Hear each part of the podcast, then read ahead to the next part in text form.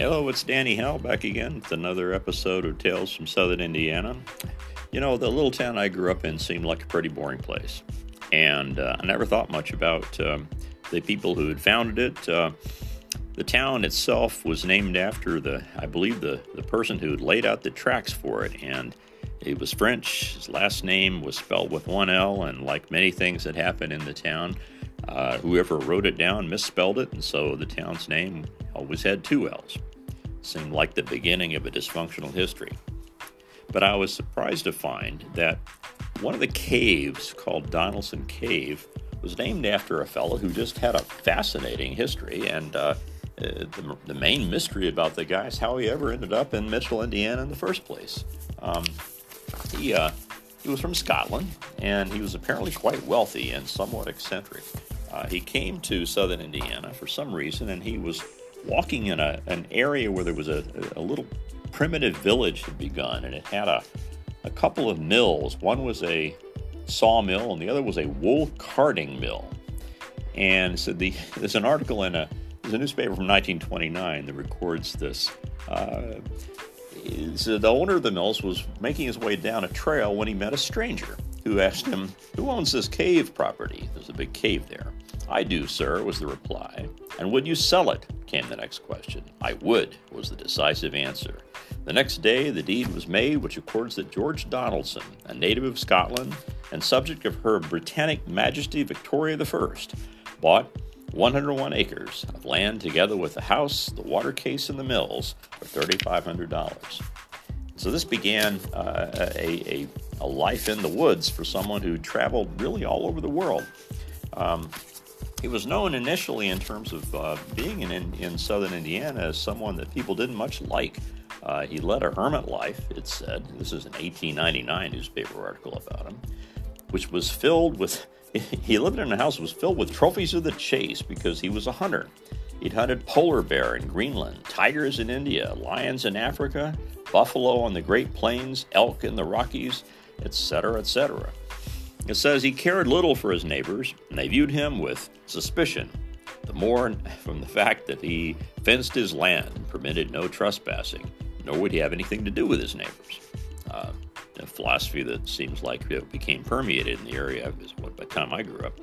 Said on one occasion he fell ill in Alabama, where he was nursed to health by a family named Dawson.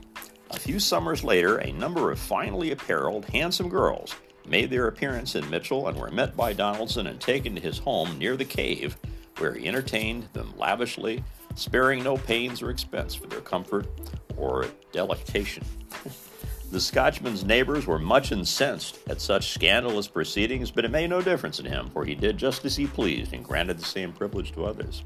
The girls cared not for the tongue of gossip, but rambled in the woods, rode where fancy led, followed the hounds in the fox chase and did as they chose until their departure. It's just amazing that I could think there would ever have been a fox chase in the middle of southern Indiana.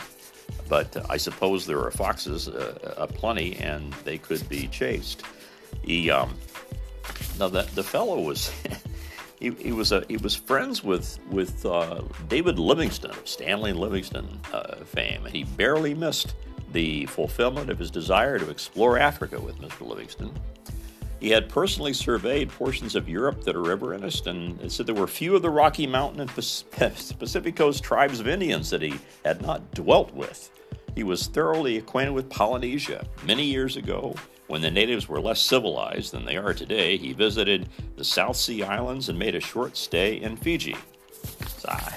This was this was the, the man, fascinating man, but apparently he was very interested in this cave which was named after him ultimately, Donaldson's Cave, and in fact was part of a large cave system in that particular part of southern Indiana. It's all limestone. The water's eaten it all away over a long period of time. And the, uh, uh, the, the cave was was full of blind fish, and the area around it had apparently a lot of uh, flora and fauna that uh, really exist in that area and not many places else.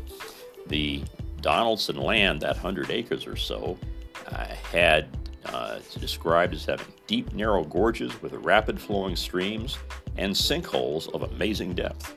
Um, not sure sinkholes would be an attraction for tourists, but at any rate, it did. So the tract to the south forms the gorges and brooks as they come to the surface. The underground streams can be entered at two places, one called the Twin Caves, the other Rising Spring. So there were actually like an underground river, and at some point, the cave had collapsed and it came up, and it was an above ground river for a while. Donaldson's Cave, they said, was the most picturesque cave in Indiana. There's a very large room with fallen rocks. There's a waterfall. I never saw that. I've been in that cave, and I never saw that before. And it's really a trio of caves with an interconnecting system, and total of maybe 17 caves altogether. That area became um, what now is really what I think of as one of the finest state parks in the country, uh, Spring Mill State Park. Uh, the land was was seized by the state after Mr. Donaldson died because he'd never become a naturalized citizen, and apparently the land reverted. And they fought with his uh, descendants about it for quite a while, and it says the case went all the way to the Supreme Court, but the state got it. And um, it says that uh, you know there was a beginning effort uh, around the turn of the century to, to, try to get this thing into a park and to restore a village that had existed there that at one time had had 40 buildings. And it says this is back in 1929. An endeavor has been made to account for all buildings formerly occupying the site. Photographs, memory drawings, and descriptions collected from which it will be possible to reconstruct all 40 buildings.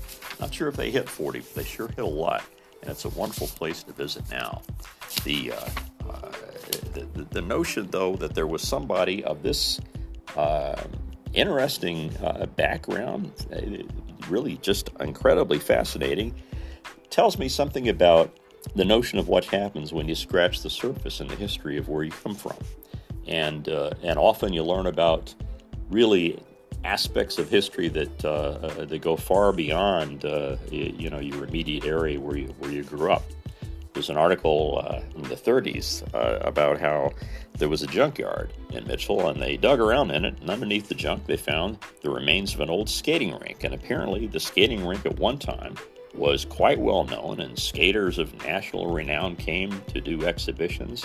And then it became buried uh, and and and a junkyard uh, underneath a really very uh, uh gray and uh, uh, foreboding surface, which is how I thought of the town for the most part, there was a history of something that was much more vibrant.